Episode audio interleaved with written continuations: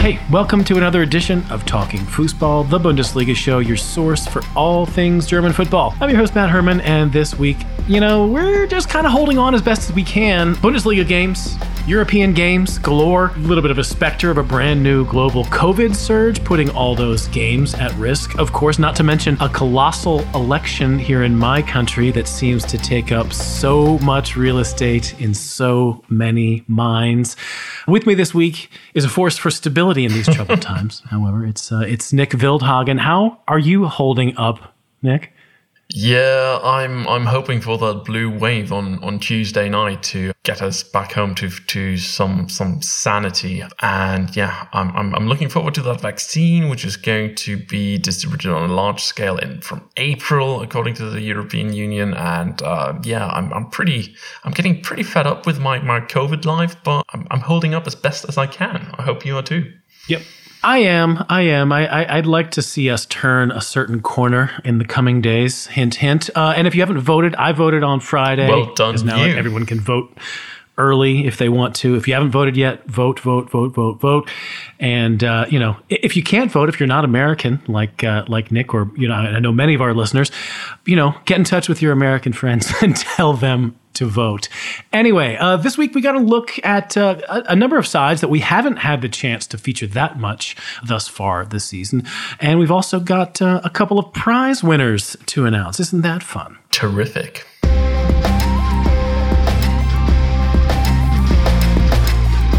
All right, here comes part one of Talking Fußball, the part where we talk about the best of the match day just gone. This was match day six in the Bundesliga. And yes, yes, we know the big two in the league. Yes, you know who. They retook their places at the head of the Bundesliga queue.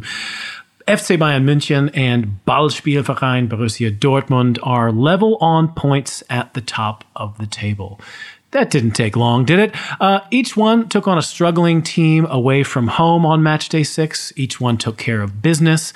We're going to address those games in due course, but I think there might be a little bit more meat on the bone if we talk about a few games featuring the teams in three, four, five, and six. And we will take it from the top of the not top uh, with a game that uh, featured you know two teams who are are top in their own way. They're both in the champions league this year. But i thought it was quite a worthy top spiel of, of being the, the last uh, game on saturday. Borussia mönchengladbach they have been making headlines for almost pulling off a couple of big wins in Europe over the last two weeks against Inter Milan and Real Madrid. Well, now they actually have a signature victory in the Bundesliga. They knocked RB Leipzig off their perch at the top of the league uh, after some early dominance, but no goals from RB. Gladbach got the only goal that they needed. That was from none other than Hannes Wolf, who is on loan from, you guessed it, Leipzig. Nick, how important do you reckon this result was for the Foals? It was a massive result in terms of them now being not that far away from uh, Leverkusen, who are one point ahead of them, and Leipzig, who are two points ahead of them. Because this Champions League race for, for those coveted four places is probably going down to the wire, and uh, you know having to overcome uh, a gap towards the Champions League places that is four, five, six points would have been starting to be a big task even this early on in the season, given that these teams rarely lose. So for them, it was an absolutely vital win. It was also a win that uh, should give them a lot of confidence, given that they were the dominant team in the second half. Hannes Wolf, uh, as you mentioned, on loan there from Leipzig, adding insult to injury. So it it uh, it was one of those games that they needed to win in order to stay in that race. And hey, uh, Gladbach have now played Dortmund. They've now played RB Leipzig. So they've played two of the f- four big boys around them in the table, and one win, one loss. Not too bad a result for Michael Rose and his side. Yeah, I, have been you know pleasantly surprised by um, how sort of well they've taken on the challenge of playing, you know, in the rhythm of, of Bundesliga, Champions League, Bundesliga, Champions League, now Bundesliga again. And they have come out the other side of that first stretch, um, which not everybody can handle pretty well. I, I feel like you know, there was a lot of talk before this season uh, about what a deep squad Leipzig have, and everyone knows that that Dortmund and Bayern have fairly deep squads. I mean, Bayern maybe less so. They're they're at least going into the transfer window. They were a bit pressed to get some new players in, but they you know got that done. And it was Gladbach that people were a little bit worried about in terms of of depth and and ability to rotate. But it's going fine, right? It's going terrifically well. And uh, you, you mentioned the Champions League there. I mean, yes, they've been let down by the defending uh, towards the end of those two matches, but uh, you know, two two draws against uh, Inter Milan and Real Madrid is, uh, fairly good results. And um, when we looked at those groups at the start of the season, we thought, well, Leipzig are going to have a tough ride, and Gladbach are looking the most likely to be you know, either taking up a spot in the Europa League or being eliminated from all international competitions before the winter break. But hey, they actually are in with a shout now, and uh, they have Shakhtar coming up in midweek, and uh, that match is probably going to be rather telling of where their journey is going to head uh, afterwards. But uh, yeah, additionally, they have sort of had the chance to bring on a, bring in a few young youngsters into the Bundesliga side, like they did against the Mainz, and they they haven't dropped any points from that so far. Um, Marco Rose has been able to, you know, uh, give some of his more important players uh, resting time on the bench every now and then. So yeah, so far so good. It's it's looking fairly well this early on in the season for Gladbach. Yep. You just mentioned Marco Rose there. And um, one of the storylines heading into this game, although maybe a little less heading out of this and results elsewhere in the league, was about um, some, some rumors coming out that um, Dortmund are, are giving him a hard look when it comes to uh, taking over perhaps for Lucien Favre at the end of the season. Favre, Favre's contract runs out at the end, and they have not yet decided to, to re up on that.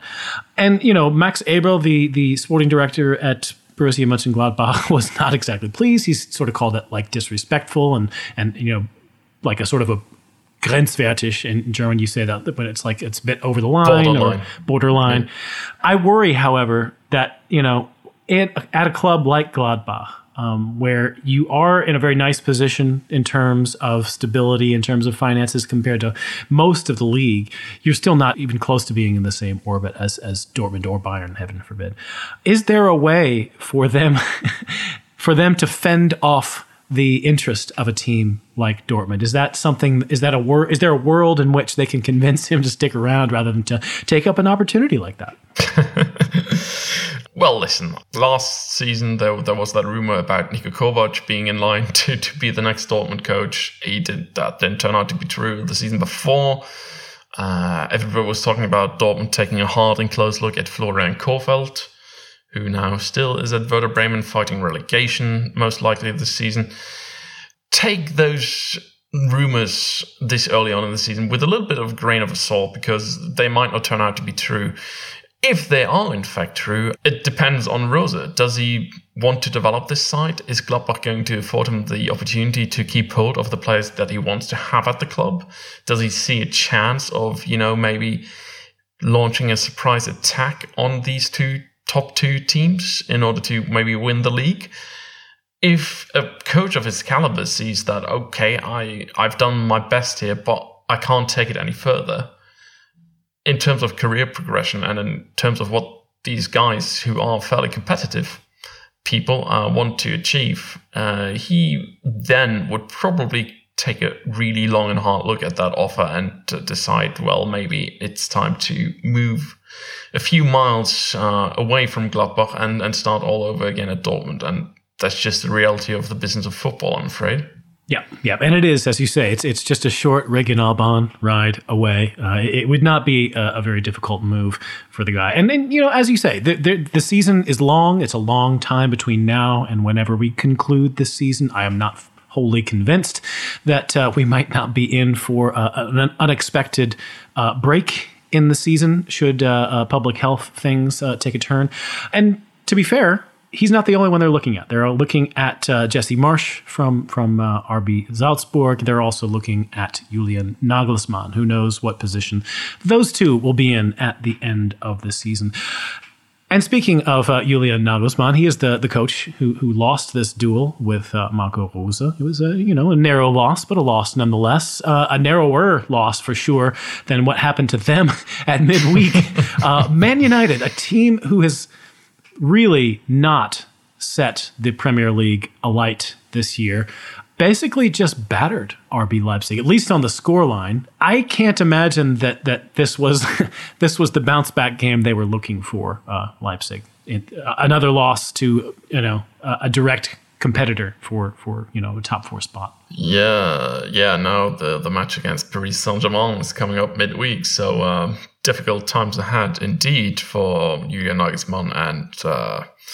Uh, RB Leipzig. Well, I about that match against Man United, we have to say that United were brutally efficient in that match. Uh, the scoreline was probably a little bit too high, but nonetheless, uh, they outplayed Leipzig, and that might have come a bit of a surprise as United have really struggled so far this season. Uh, I mean, just as we record. Um, shortly before we started recording, they actually lost another match in the Premier League to um, Arsenal, who are, you know, yet another side who necessarily hasn't really been brilliant this season. So I think for Leipzig, uh, if they want to progress from from the group, they needed something against a side like Man United because it's them they want to beat for that second place in their group. Because Paris Saint Germain is probably that far away from the other three teams that um, they are going to go through, and the the second place, the running for the second place, is between Leipzig and Man United, and being beaten by that big a scoreline doesn't bode well if it comes down to goal difference in the end. Yep, yep. Uh, losing away from home happens in the Champions League, but losing by a bunch of goals can really, really come back and bite you in the ass. And if you want to get back to the semifinal, you probably are going to have to turn the tables on Man United when they come to Leipzig. Anyway, enough enough Champions League talk. Let's talk about uh, another pretty intriguing match from the Bundesliga this week, and that was um, between uh, Freiburg and Leverkusen. There were lots and lots of fireworks in this game. It was a 4 2 finish. Uh, Leverkusen did bounce back from their own slumping performance uh, on Thursday in the Europa League uh, in Prague. This was a comeback win. Uh, Freiburg did take the lead pretty early in this game, at what, the second or third minute or something like that. Uh, but Lucas Alario double in the first half meant that they went up and never went back down in this game. You know, the, the, the pharmaceuticals are up to fourth place now a lot of us, I mean, maybe maybe me, maybe you, uh, cast some doubt on Leverkusen early in this season, not only in preseason but even in the opening weeks when you know after they sold uh, Kai Havertz and then didn't get that deal for Milot Rashica done. Uh, you know, Patrick Schick was was having some trouble with injury. You know, where are the goals going to come? Are you going to be relying too much on on Florian Wirtz, who's just a kid? But you know. if this is the season where Lucas Alario finally becomes a consistent goal scorer, we're going to have to write a new narrative, and it's going to look a lot better for Leverkusen. Indeed. Uh, I mean, sometimes players need two or three years before they really start firing of, of, from all cylinders. And, uh, you know, especially guys from Latin America have sometimes found it difficult to adjust to life in, in Germany or other European leagues. And, uh, Alario this season, uh, particularly in the last three matches, has been absolutely brilliant. Uh, two goals this week, two goals the previous week, a goal the week before that. Uh, yeah, he seems to be in the form of his life, and, and that is why Leverkusen dished out quite a considerable mon- uh, sum of money back in the day. I think they bought him for 20, 25 million euros back then. And that is what they probably were hoping for when they invested all this money. Uh, now, having said that, um, his, his scoring record uh, after the start of the season and in total isn't that bad because you know he was the sort of striker who would give you 10 to 15 goals per season uh, in the last previous season. But what Leverkusen are basically looking for is a guy who can give them 20 25 goals. And if he can keep up that form he might very well turn out to be that guy yeah, yeah, and and really the refrain for Leverkusen in recent seasons has, you know, from from a lot of quarters, from, from Leverkusen fans and neutrals, has been that you know if they could get their hands on someone who could score 20 or 25 goals like they at one point in time had with Chicharito, you know, at least for a season, they could do a lot more in this league because they have tons and tons of, of talent sort of at the 10, at the 8, on the wings, and have had for, for a number of years. But that sort of, you know, elite goal scorer was missing. I mean, with all apologies to, you know, um, Kevin Volland, who's, who's scored tons of goals in the Bundesliga before exiting this summer, he never quite got up to that level. Mm. Was so promising about Alario in the last few matches, though, is the fact that not only is he scoring the goals, he's also setting up his teammates. I mean, he's one of the the guys who has uh, the most assist for shots on goal uh, for Leverkusen this season, which. Uh, you know, you, you, you are looking for that all around striker who can get into the box, who can finish off a move, but who also can play ball with the others. And, and that is what, you know, those eight, uh, number eight and number 10 players are relying on. And uh, right now he's turning out to be that guy for them. Uh, additionally, uh, to to add a little bit more statistics into the mix, he's also had I think one shot kept out by either the post or the bar so far. So um, he really is firing from all cylinders. Um, and to finish off the the statistics mat section of our show, he's actually contributed 14 shots so far this season. Five of which have been in goal, and that is actually quite a decent strike rate for a striker. Yeah, yeah. Uh, you know, you want you want your striker not only to, to to score, but you want him to be active, and he is active at the moment. A quick mention for a not very popular uh, player in the game of football who had a very good day on Sunday. Varvas? His name is his name is Var. Uh, I've, I've, I've I'm, there's no real word on on the first name. Uh, I guess maybe some people call him VA. VAR. He made a couple of really good decisions. One in the Leverkusen game. Leverkusen, you know, of course, went down a man early in their European match this week, which kind of scotched the game for them. And it very nearly happened again uh, on Sunday. I, I forget which bender. One of the benders, you know, made a sort of rash challenge at the edge of the box and was uh, first going to be sent off, and then the referee uh, was was you know VAR whispered in his ear, and uh, he had a look at the at the tape, and he he he turned it around. He turned it into a yellow card, which was you know the right decision, right? Indeed. Um, well, I mean, it's it's sort of uh, like what. it was Sven Sven Bender, by the way. Sven Bender, by nice. the way. Okay. Um, even two minutes after it happened, I couldn't remember which one it was. it was it was one of those Bender twins. Yeah, absolutely correct decision though, because Tapsoba uh, was close enough to intervene in that given situation. I mean, uh, Freiburg player came rushing through. I, I don't remember which Freiburg player. I think uh, this is Höler. I think it was Höler again. Yeah, might might have been here. And uh, yeah, uh, Bender took him down. Sven Bender, that is. And um, that was 17, 18 yards in front of goal. And um, uh, Benjamin Cortus decided to send him off. Uh, then uh, Van whispered into his ear, and he took another look and made the right decision. And uh, only awarded a yellow card. Uh, having said that, uh, before the days of VAR, um, this would have been a very crucial moment because at that point, uh, Freiburg were leading 1 0. Yeah, Lucas Höler had already scored one. Yes, so just if you think about that 1 0 up front, one man more on the pitch for Freiburg it might have been a very, very tough ask for Leverkusen to get back into that match. As it is, they're now still undefeated after six match days. Yeah, yeah. Uh, we might get to this other uh, VAR uh, decision later in the pod, but maybe not. Another another reversal, which was correct in the uh, in the uh, uh, Hertha Wolfsburg game. Um, so in my book, you know, VAR, maybe he, that's his Brazilian name, only one, only one name. Had a good day. Had a good day on Sunday. Enough, enough uh, stroking uh, the, the, the the video camera and, and replay mechanism.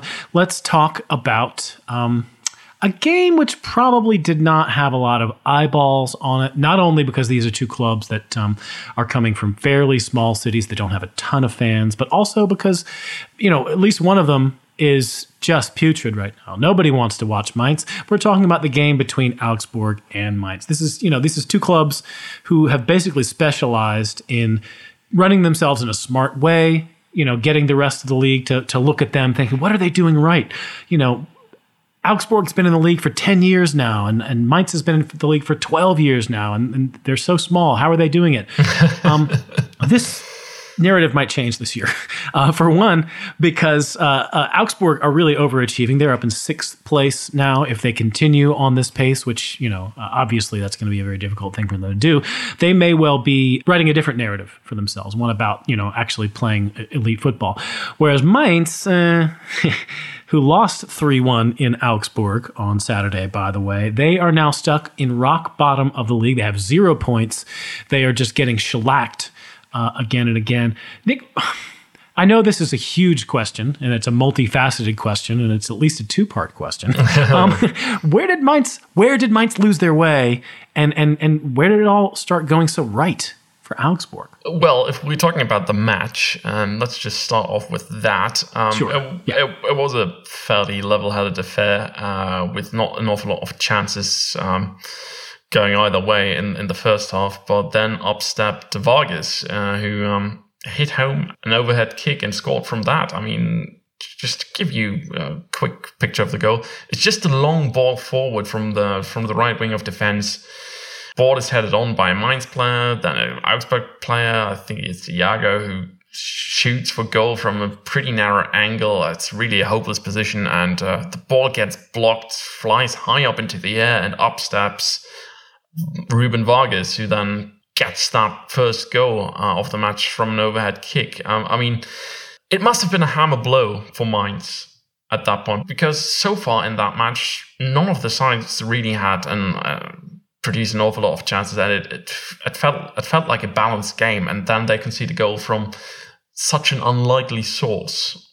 Uh, I mean, when when our overhead kicks ever scored in the Bundesliga, it doesn't happen too often. But sure, they reacted well enough. Uh, Lichte, uh, you have to give him credit for bringing off Mateta, uh, who is their leading goal scorer. But you know, he brought on Oni Onisiwo, uh, who then got them the equaliser in the 58th minute. But in the end, once again, Mainz were so sloppy in their defending, and Andre Hahn was given loads and loads and loads of space to finish off a move in the 80th minute to give the the 2 1 lead. And after that, um, Mainz were a beaten team that didn't create anything of notice, and um, Augsburg just coolly finished off the counter attack to make it 3 1. But to get to the second part of the question, generally speaking, where has it gone so wrong for Mainz and so right for Augsburg? Well, let's start with Mainz. I think having Achim Beierlorzer at the club for as long as they had and allowing him to start of the season was probably the wrong decision because as Michael Ebert, the kicker journalist who we had on our show a few weeks ago, explained, most of the players were unhappy with uh, with Beierlorzer even last season. And that was very well known to the club, and they didn't act on that. They, you know, even gave the guy the chance to, you know, start of the season, and uh, you know, they, they sort of had that hopeful approach like Schalke had with uh, uh, with uh, David Wagner, saying, "Well, I mean, let's see, maybe he's able to turn it around." Um, didn't happen. Then they had to act, and they only had his assistant ready, uh, and his assistant hasn't really been able to manage to to turn things around so far. Additionally, there has been a lot of internal squabbles within that squad and internal unrest with the whole Adam Szalai saga that ended up with the players going on strike. So there's an awful lot wrong at the club, and uh, there seems to be a divide between those people who are in charge and, and those players in the dressing room, and that's never a good recipe for success. Uh, Augsburg, on the other hand side, well, I think they have a good crop of players, like you know Vargas, Gregoritsch. Um, you know, these guys, they're not really spectacular players, but in the end, they are the sort of players who get you results. Additionally, they always have these sort of wild card transfers of, you know, slightly older players who are still playing at a fairly high level, maybe not their best, but still fairly high level. And, you know, this season they managed to get Daniel Caligiuri. And look at the start of the season he's had. He didn't play a leading role in this one, but, you know, generally speaking, uh, guys like him have usually meant that Augsburg, you know, lived to fight another day in the Bundesliga. Yeah, yeah, for sure. I, I just think that um, Augsburg have been a little bit cannier in both the transfer market and um, you know making the decisions they have with with coaching changes. Um, Mainz, you know, it's very interesting to see. It, almost makes you appreciate what Mainz have done over the last twelve years even more because it shows you what a fine line there is, or, or what a fine line a club like that has to walk. That, you know, if you have a couple of windows that go wrong in the transfer market, and if you have a couple of coaches uh, in a row that don't work out, you can find yourself in real trouble real fast. I mean, last year was a pretty unholy relegation fight, which they ended up winning. But I don't think that the trajectory of this year is is any better. if anything, I think it's it's looking much worse. Yeah, and you know they, they really haven't acted in the transfer window, and um, you know as as Michael Ebert explained, there there are really no resources at the club. The club is struggling badly from that COVID nineteen pandemic. They don't have any money to spend. They need to sell players in order to you know if they want to bring in some you know, fresh ones, and now they have to do that maybe in the the winter transfer window, and that is ne- probably never really good recipe for success either, because you know players are overvalued in that transfer window, and additionally, the players that move have sort of been struggling at their clubs so far this season, and that is always sort of like you know a wild card sort of situation. Additionally, um, you know, most players aren't able to read the table. And what sort of players are likely to say, okay, I, I joined the club that's rock bottom in the Bundesliga and is likely to go down? Probably not very good ones. well, I mean, I can see, especially if you're a, a, a sort of, you know, a, a, player who's been playing under a, bad star for a little bit. Perhaps you've been out of, of, favor or out of form at your current club, and you're looking for a, club where you're likely to play a little bit more. Um, you know, a bad team or a team who you think might even be in the second division the next year. It could fit a few people's bills, but you know, those are not those are not difference makers uh, by and large. No, I, mean the, the, best situation they can hope for is that they get good players who are just looking for playing time ahead of you know the the upcoming Euros and. Um, who are willing to you know go down uh, in, in, quality and you know to fight it out in, in the in a relegation scrap fight uh, just to get that playing time and maybe get them on loan uh, because in that sort of scenario, some some of these players know that okay, if, if it doesn't work out, I'm anyways going to move back to better side once the summer comes around again. Fair enough. Yeah. Well, Mainz, uh, keep keep your eye on uh, unsettled, disgruntled players at, at bigger clubs who, you know, have a certain type of ambition. That sounds great, doesn't it? Indeed.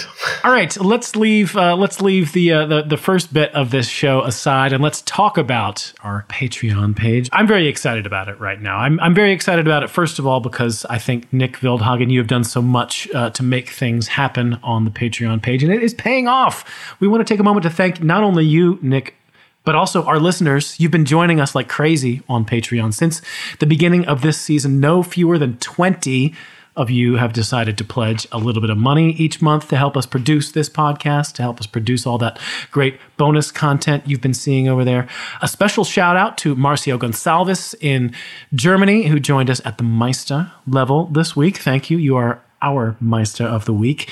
It is people like you who make the podcast happen you know, may your pledge be a role model for others to head over to patreon.com slash talking fussball. Okay, yeah, I, I, I told you, Nick, you've been putting out so much stuff. It's e- sometimes it's even hard to keep track of what's happening. what's what's the latest? Our, our, our match day six historic match day moments. Am I right about that? You know, what's what's on tap for this week? On tap for match day six, historic match day moment is actually the biggest turnaround that the Bundesliga has ever seen. It's a team that was down, I think, by four nil and ended up winning the match. So um, that in itself has only been done once in Bundesliga history. And you have to go to patreon.com forward slash talking fussball to hear which sides were involved in this epic match f- from dating back to the 70s and to give you a little little uh, sort of teaser of what's coming up we also have another historic matchday moment involving gerd muller coming up next week. And there will be some written content about you know movies and matches historic matches that you might want to take a closer look at. That is also coming up on our patreon page Spectacular. Yeah, we, we did announce on last week's show that we're going to be putting together a custom Bundesliga memorabilia pack for a patron if we got to 50 patrons. And uh, boy, did y'all come through on that one. Not only did we get 50 patrons, uh, but we got up to 60 So, first of all, Mr. 60, uh, the 60th patron, which is Ian Pritchard, you'll be getting your own pack. And, and, and here comes the winner of our Let's Get 50 contest. It is Ryan Dombrowski in Florida. Nice, nice one, Ryan. Uh, we're going to be reaching out to you this week. We're going to figure out uh, what you need in your Bundesliga memorabilia life. You'll get your own swag pack, uh, courtesy of Nick Wildhagen. And since you seem to like the contest so well, everybody, we're going to do it again. Yes. Uh, next prize draw comes when we hit 75 patrons. So uh, get pledging, folks.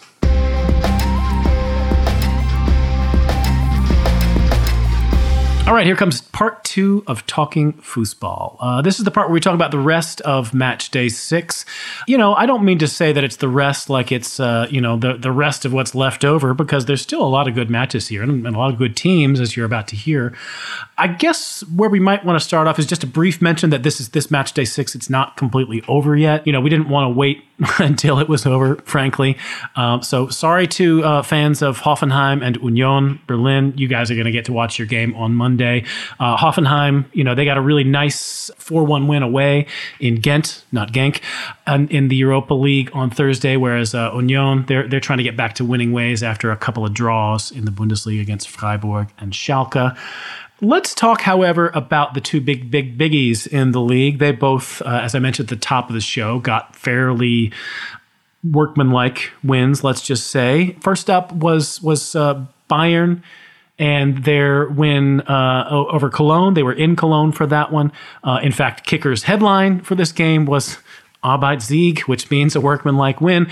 Thomas Muller PK and a goal in the first half stoppage time from Serge Gnabry. That was enough to hold off the Billy Goats, who got a late goal. All right, Nick.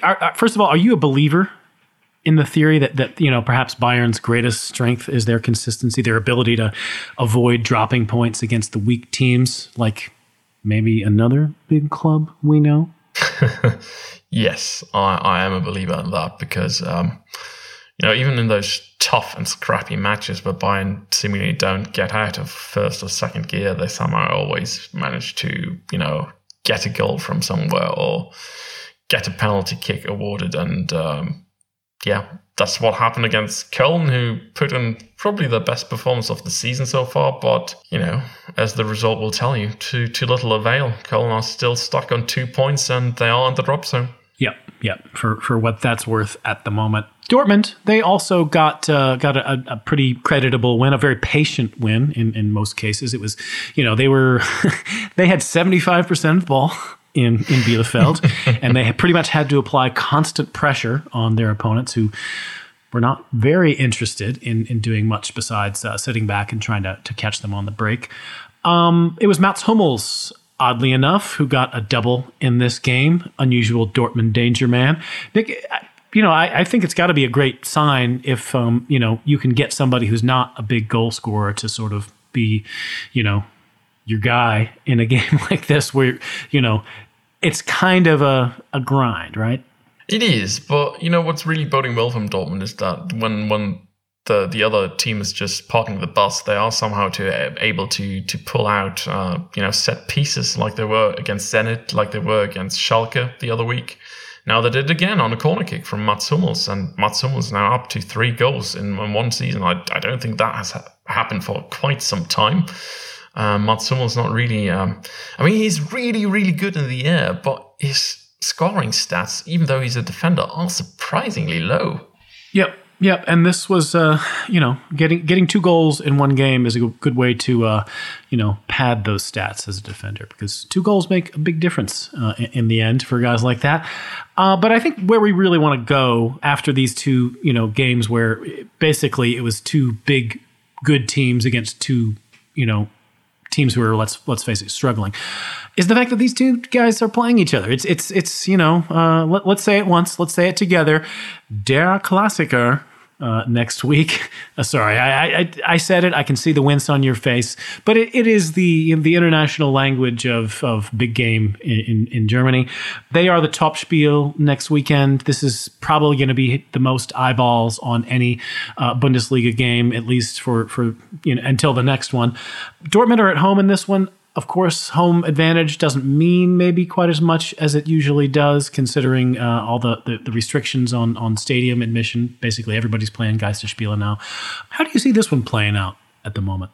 it's tough to tell. I think Bayern probably has has a slight edge uh, given their performances so far this season. Um, but yeah, it's it's basically going to be a very narrow and very tight match, and uh, a lot is going to depend upon if Dortmund are finding a way to penetrate that Bayern defense and get Erling Haaland going. I mean, Erling Haaland, he um, had, did take a rest this weekend, so did Robert Lewandowski. So they have two rested strikers for the midweek Champions League and hopefully for the uh, Saturday night action. These two clubs, um, but yeah, I, I think it's a lot is going to come down whether or not uh, Jadon Sancho, Erling Haaland can link up, uh, that can penetrate that Bayern defense with a with a impeccable speed, and how Dortmund are going to defend. Because uh, if there's one thing that Bayern have shown time and time again uh, under Hansi Flick is that they are going to create at least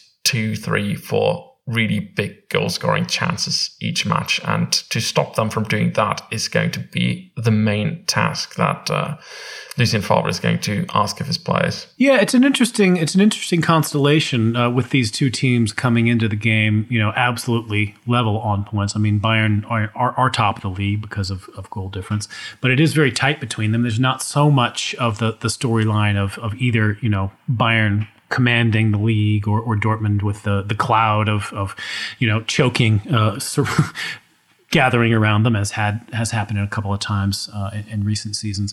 Also interesting that both of these teams are going to be coming directly off of Champions League matches away from home and against opponents that you know I think the temptation might be there for both of these teams to put out a changed side uh, in, in Bruges and in Salzburg. I don't want to say that these two teams are, are, are chumps because they're not. They're in the Champions League for a reason. That they've, they've, they've gotten results uh, from in, in, big games, but the temptation might be there for for the coaches to look at those opponents and think, hmm, do I want to beat them by three or four goals, or do I want to save my powder for Der Klassiker? I mean that though puts Lucien Favre in a slightly more tricky spot because Bayern have six points from the two matches in the Champions League. If they get a draw, okay, fair enough. Uh, they have saved some some of, some of their firing power for Der Klassiker, which is going to be a much more important game within the league. And you know, Hansi Flick and Bayern can probably live with a point midweek, whilst Dortmund have already lost one of their two Champions League matches, and they need every point they can get out of their midweek action. So imagine the outcry if Lucien Favre decides, well, I'm not going to play Sancho, I'm not going to play Haaland, um, I'm, I'm putting my trust into you know some of the other guys, and uh, lo and behold, they lose and are stuck on three points after two matches, no, three matches in the Champions League that is not going to go down well. And, you know, we'll have another, you know, Thursday morning of headlines, uh, you know, highlighting that Favre is a rubbish coach. oh, yeah. And, and it's already uh, written in stone that he's going to be replaced by uh, Marco Rose or Julian Nagelsmann or Jesse Marsch, dot, dot, dot, dot, dot. What do you make of the fact that um, Robert Lewandowski, who is basically um, sort of a maniacal work rate guy, and he's he's obviously scored a lot of goals already this season, ten uh, in just you know five matches. Bayern gave him the week off uh, against Cologne. Do you think that that's going to do very much for him in the long run? Do you do you see that as a you know that maybe NBA style load management is is coming to to the Bundesliga for for big stars like Lewandowski? Well, it has to. because we're trying to fit so many matches. I mean, not only is there, you know, the fact that we do have to play all these Champions League matches now on a weekly basis, not a bi-weekly basis like we used to. Additionally, there's the Nations League, the qualifier for, you know, the upcoming uh, World Cup or European Cup or whatever it is. You, you know, you can't keep track of what tournament national teams are qualifying for at the moment. But you know, there, there are all these matches coming up, and all these big guys are going to feature in most of them. And you know, I know for a fact that Borussia Dortmund weren't too enthused about the fact that Erling Haaland had to play, uh, you know, extra time against Serbia during that uh, international, uh, that uh, qualifying uh, playoff final uh, for the European Championships.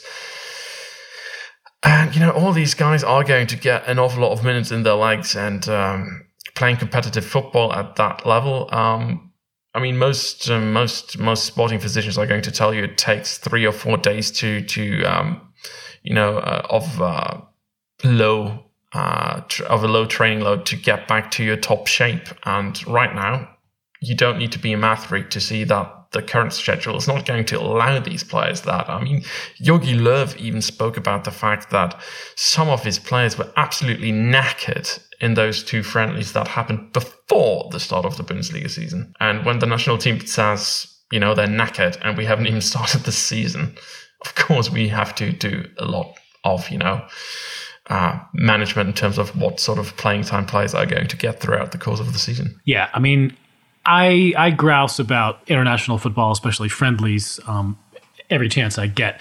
But I really, man, under the circumstances where we have this compressed com- competitive schedule, and under the circumstances where you know international travel is is uh, a riskier thing to do than not doing it, um, I I just can't believe that you know major clubs in Europe um, aren't pushing back harder. I mean, we don't need another international break. we don't need Nations League. We don't need a lot of this stuff. Like, please, can we just be a slightly sane here and just press pause on this stuff? Like, we've got enough games. These players are are basically being put at needless risk. The only the only person I saw coming out against this was actually quite sensibly Frank Baumann, who says that FIFA and the UEFA should, you know, reconsider their stances and, you know, that national associations should, you know, say, well, you know what, we, given the current situation, we don't need it. We don't need it right now. And uh, I think he's absolutely right. And, you know, rather tellingly, Werder Bremen was uh, one of the clubs of, you know, I think actually the only club I saw that published a press statement in support of the current measures taken by the German government, which basically has introduced a sort of lockdown light version which says that uh, you know no spectators at any sort of events. Nobody gets to go to pubs, restaurants, or cinemas anymore. The only thing that is staying open right now are schools, kindergartens, universities, and essential stores. So um, you know you can still get your groceries, but you cannot go to a football match and given the current uh, you know caseload of COVID infections, I think that's a rather reasonable step to take. So did Bremen. But on the other hand side, you had guys like uh, yeah, Hans Joachim Watzke who came out saying that this is an outrage.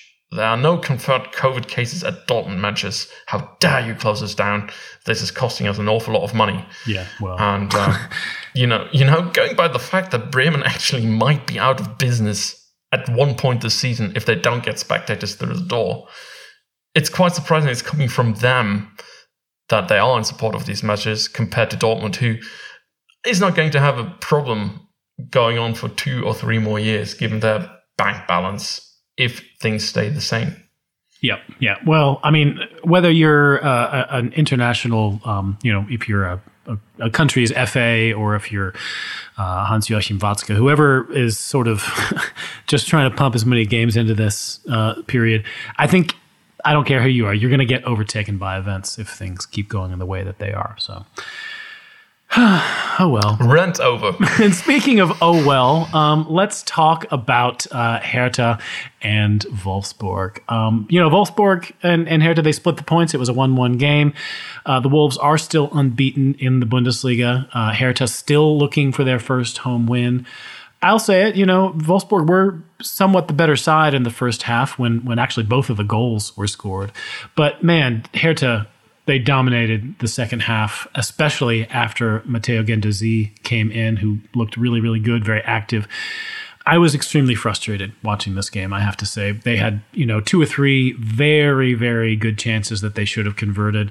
They didn't convert any of them in the second half. Um, yeah, yeah it's it's it's a crappy place to be for Hertha because right now they they you know, they have good performance against Bayern and Leipzig and nothing to show for. They've had sort of off weeks a couple of times, and now they're suddenly down in the dumps and only two points ahead of, you know, Schalke and Köln. And uh, yeah, uh, things need to turn around quickly for them if they, you know, want to make the, you know, want to be in that conversation for international places like they have announced that they want to be. Uh, I mean, you have that investor, Lars Windhorst, going around saying, well, Champions League, why not win it? Well, maybe not that, but uh, he said, you know, Champions League, why not be in it?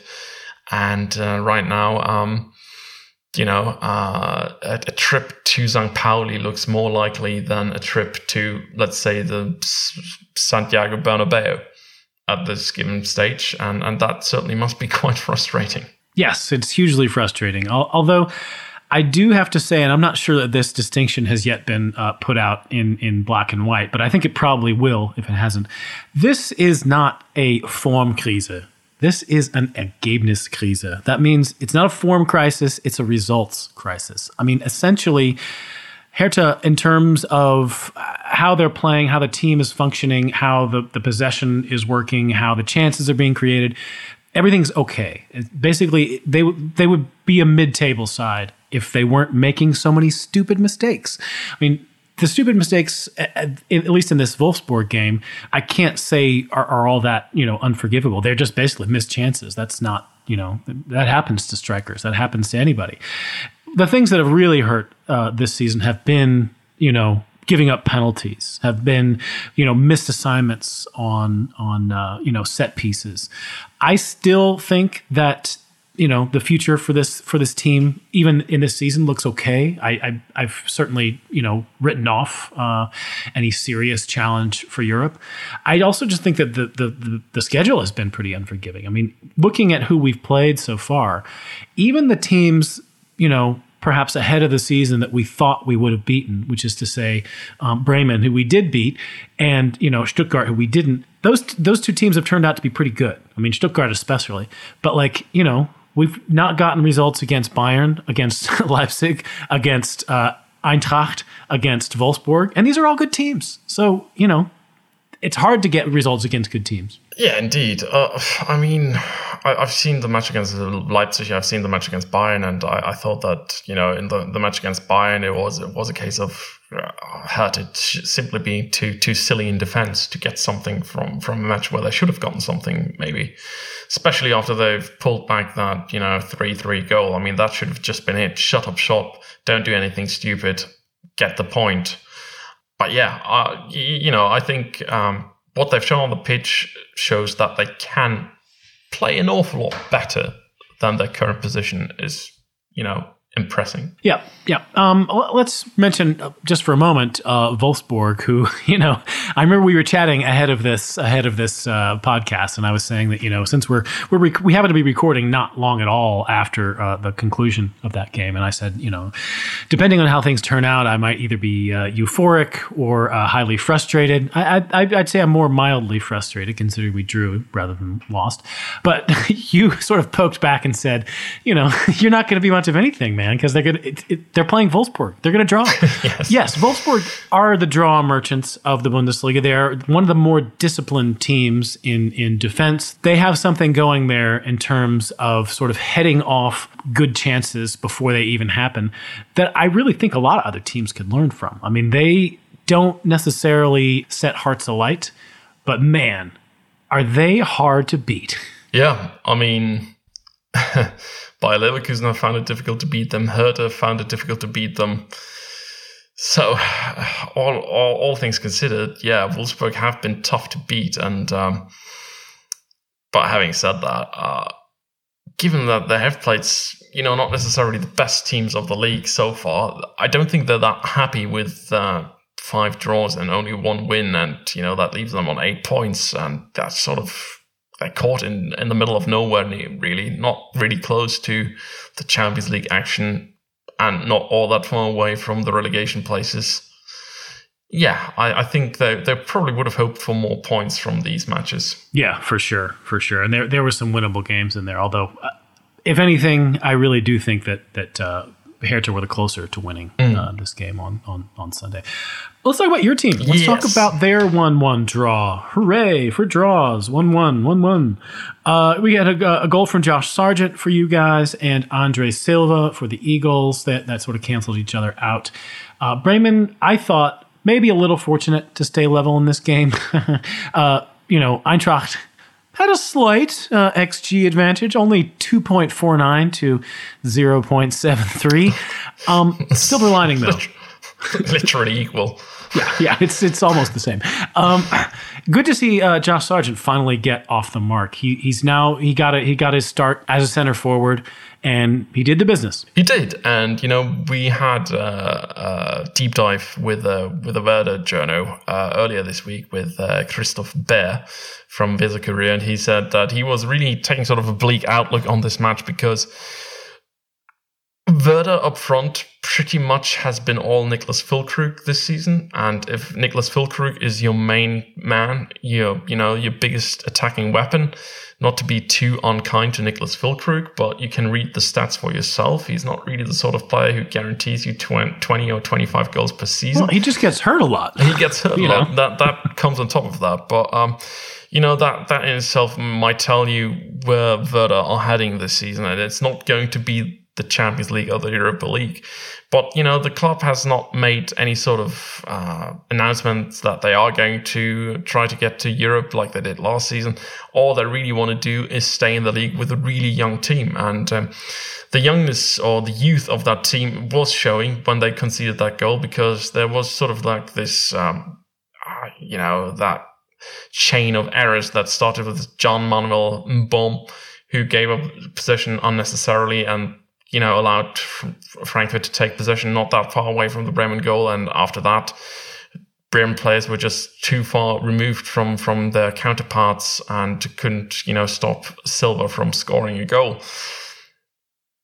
Having said that, Werder, they do, you know, look decent enough in defense so far this season. They have not conceded that many goals, eight so far compared to 14 last season at this stage. So, um, yeah, um, I think Werder Bremen might not necessarily be happy with the sort of way they are attacking. Uh, because if you add up their XG, they should have had two or three goals less, I think. And if you add up the counter XG, they should have conceded two or three goals more. But the fact that they're on 8 8, uh, zero in goal difference, and they, they are on, you know, nine points, it uh, goes to show that they have so far getting the most out of the little resources they have at hand. And uh, talking about Josh Sargent, fairly active game, ran a lot, had a lot of defending to do, was kicked around by the Frankfurt players quite a bit. Um, really active, and yeah, he he took that chance ever so well, and uh, you know he added to that one assist he's had so far this season, which uh, is great. Yep, yep. Goal scoring. Goal scorers need to score goals. That's what he hopes to be. Hurrah. Okay, finally, there is one more 1 1 to cover. That is uh, the Friday night match. It feels like ages ago now, although, you know, everyone's sense of time is a little loopy right now. Um, Schalke and VfB Stuttgart, um, you know, the Gelsenkircheners went ahead pretty early in this game and then just held on for dear life against uh, Stuttgart, who, you know, they are quickly making a name for themselves for their fast paced attacking football. They've got, um, you know, got themselves up to what, seventh in the table? Maybe that, maybe that changed. Uh, uh, you know, related to results, but I think that's where they are.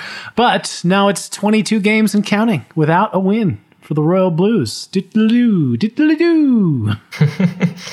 Yeah, Stuttgart are still in seventh, uh, only one point behind uh, Augsburg in sixth. But yeah, I think um, Schalke really held, held on for dear life. And, and you know, as, as uh, Stuttgart's American coach, uh, Matarazzo, isn't that his name said after the match, um, that his team maybe wasn't clever enough to play out his their chances well enough in the second half to get that second goal, but they had the better chances and they probably should have uh, taken that 2 1 uh, should have gotten that 2-1 goal and gone home the winners. Uh, as for Manuel Baum's side, it's not probably going to do much of anything to reinvigorate them.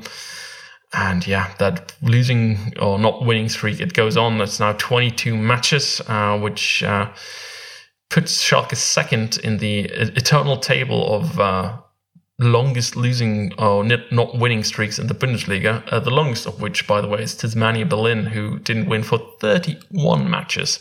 So nine matches still to go if uh, Schalke wants to equal that record. But you know, having said that, if you'd asked me at the stage of this, uh, at the start of the season, or at any other given point, do you think that this record is ever going to be matched? My answer would have been no, I don't think so. And uh, right now, I, I honestly, honestly, I cannot see it happening because, I mean, come on. They have to find at least one win in the last next nine matches. Well, they're traveling to Mainz next weekend in what uh, Archie Rhind-Tutt has dubbed El Crapico. all right, that is all for this edition of Talking Fußball, which was produced as always by Aidan Rantoul. You know, great doing podcast business with you again, Nick. Pleasure to be back on. And uh, yeah, let's just remind our listeners of our brilliant Patreon content uh, and the Patreon competition. If you haven't signed up to Patreon just not yet, do so immediately. And, you know, one of you lucky bastards is going home with a Bundesliga swag bag when once we've reached Patreon number 75. Mm-hmm. Yes, you can follow Nick at Musings on Twitter. You, you can hear all of his content machine action over on Patreon, which he just mentioned. Uh, if you want to contact me, I'm at Mr. Matt Herman on Twitter. The pod is at Talking Fußball over there. Do subscribe to us uh, wherever you get your pods. Tell your friends about us. Leave us a review. Bis zum nächsten Mal, y'all you